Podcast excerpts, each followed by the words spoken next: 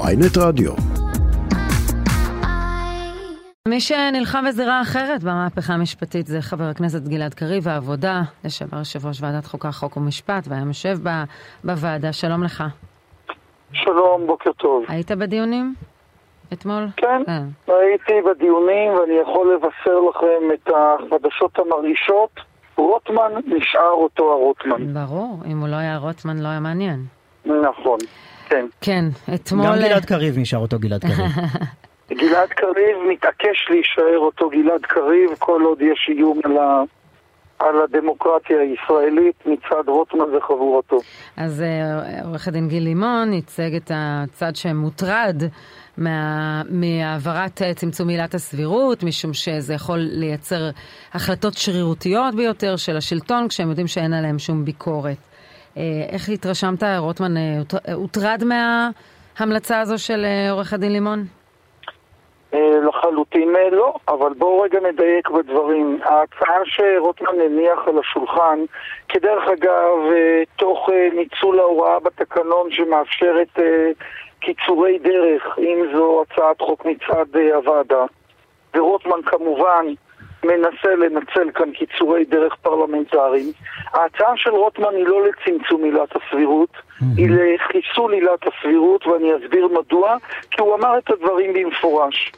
ההצעה של רוטמן אומרת שכל פעם שההחלטה מתקבלת על ידי הממשלה, או על ידי שר בממשלה, או על ידי דרג נבחר, שכרגע לא ברור מה זה, כולל ראשי ערים, לא כולל ראשי ערים, בית המשפט לא יוכל לבקר את ההחלטה מכוח עילת הסבירות. נכון, לא אז, משנה, אז הוא נכון. מצמצם את עילת הסבירות רק להחלטות של דרג למה, מקצועי. אז אני אסביר למה זה לא צמצום.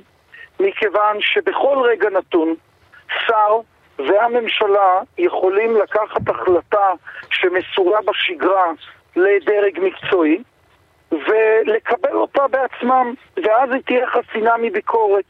עכשיו, אם אתם חושבים... לא תהיה חסינה אומר, מביקורת, היא תהיה חסינה מביקורת על פי עילת הסבירות. אה, אבל על זה אנחנו מדברים. אנחנו בסדר, מדברים. אבל היא לא תהיה חסינה מביקורת, זה דבר חשוב. אני, אני רוצה לקרוא לך, הרי לא, לא, ההצעה הזאת... אני אסיים, אישי, סליחה שנייה, אני רק אסיים את המשפט הזה, מכיוון שהגיע הזמן שנדייק במונחים. אין כאן צמצום של עילת הסבירות, יש כאן חיסול של עילת הסבירות, כי כל פעם שתהיה החלטה מורכבת, אז השר הוא זה שיחתום על ההחלטה, okay. ואז לא ניתן יהיה להשתמש בעילת הסבירות. עכשיו, רוטמן אישר את העניין הזה, okay. אז בואו רגע נשים את המכבסת מילים בצד. רוטמן, לוין, החבורה הזו, מנסה לחסל את עילת הסבירות במדינת ישראל, נהיה אחת מהדמוקרטיות הבודדות בישראל, בעולם, אם לא היחידה, שאין בה עילת סבירות. אני מאסתי בשיח הלא ענייני סביב הסיפור הזה וסביב אם זה צמצום או ביטול או זה. אני רוצה לקרוא מה כתב השופט סולברג, שעל בסיס המאמרים שלו הובאה ההצעה הזאת בכלל לצמצום עילת הסבירות על דרג הנבחר.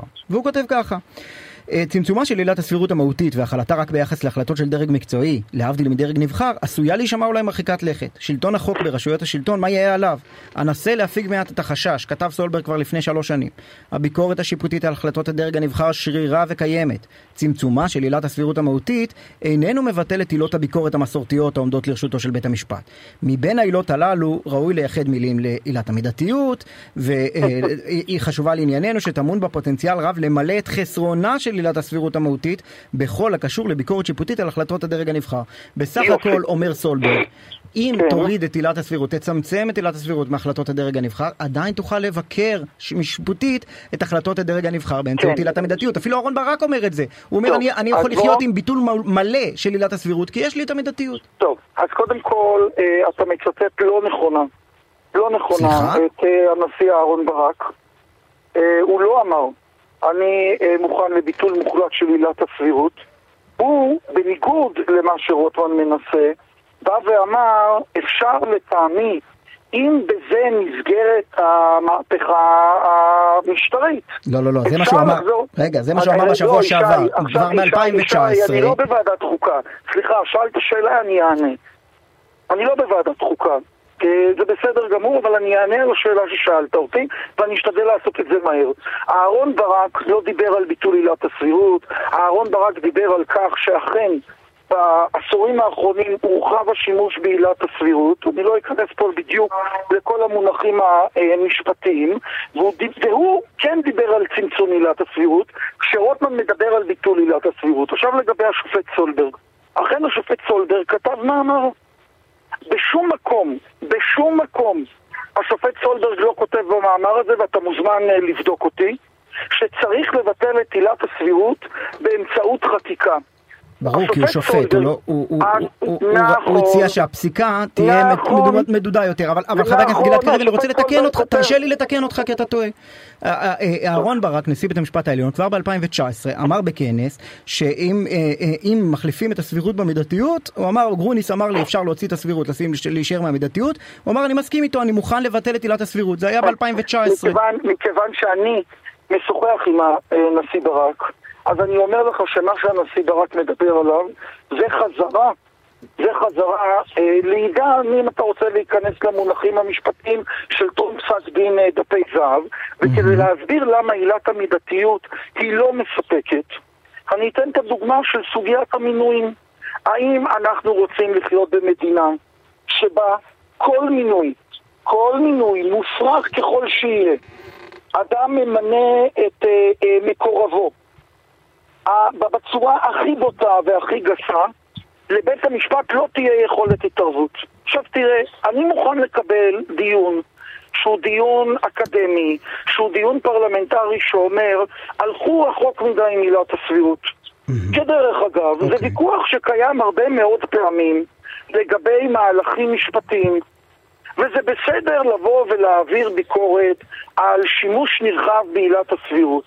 כאשר בתי משפט הולכים לכיוון מסוים, הדרך הנכונה לתקן את זה, זה לתת לפסיקה להתפתח לכיוון אחר. לא מתקנים מגמות בפסיקה, בחקיקה כל כך דורסנית. עכשיו אני אתן לך, אתה הזכרת את המידתיות, אתה הזכרת את המידתיות. בוא נדבר רגע על המידתיות. לא, לא, לא נוכל לפתוח דיון על מידתיות. למה שלא יעשו למידתיות את מה שעושים לסבירות עכשיו? אם באמת השופט סולברג בא ואומר, אנחנו נצמצם את השימוש בעילת הסבירות ונשתמש רק במידתיות, למה שבעוד שלוש ארבע שנים החבורה הזו שלא מחויבת לעקרונות דמוקרטיים בסיסיים? לשיטתך, חברים, נכנסתם לפלפולים. נכנסתם לפלפולים משפטיים. אנחנו נסיים כאן. חבר הכנסת גלעד קריב, העבודה, תודה רבה לך. עוד משפט אחד ברשותך. לסיום, כן. עם כל הכבוד לדיון בעילת הסבירות והמידתיות, מתחוללת אנרכיה של ממש מעבר לקו הירוק. הוקמו קרוב לעשרה מאחזים בלתי חוקיים ומונעים מהצבא לפנות אותם. יש אלימות מאוד מאוד נרחבת בתגובה לאירוע הטרור הנפשע שקרה, אבל אלימות ואנרכיה, קצינים בצהל מותקפים, וממשלת ישראל בשתיקה וחלקה במעשה מעניקה לדברים האלה רוח גבית. מי שרוצה להבין עד כמה הדמוקרטיה הישראלית נמצאת היום ברגע מאוער, שיסתכל מה שקורה מעבר לקו הירוק ולתגובה העלובה של ממשלת ישראל לגבי המתרחש. חבר הכנסת קריב, תודה רבה לך. תודה.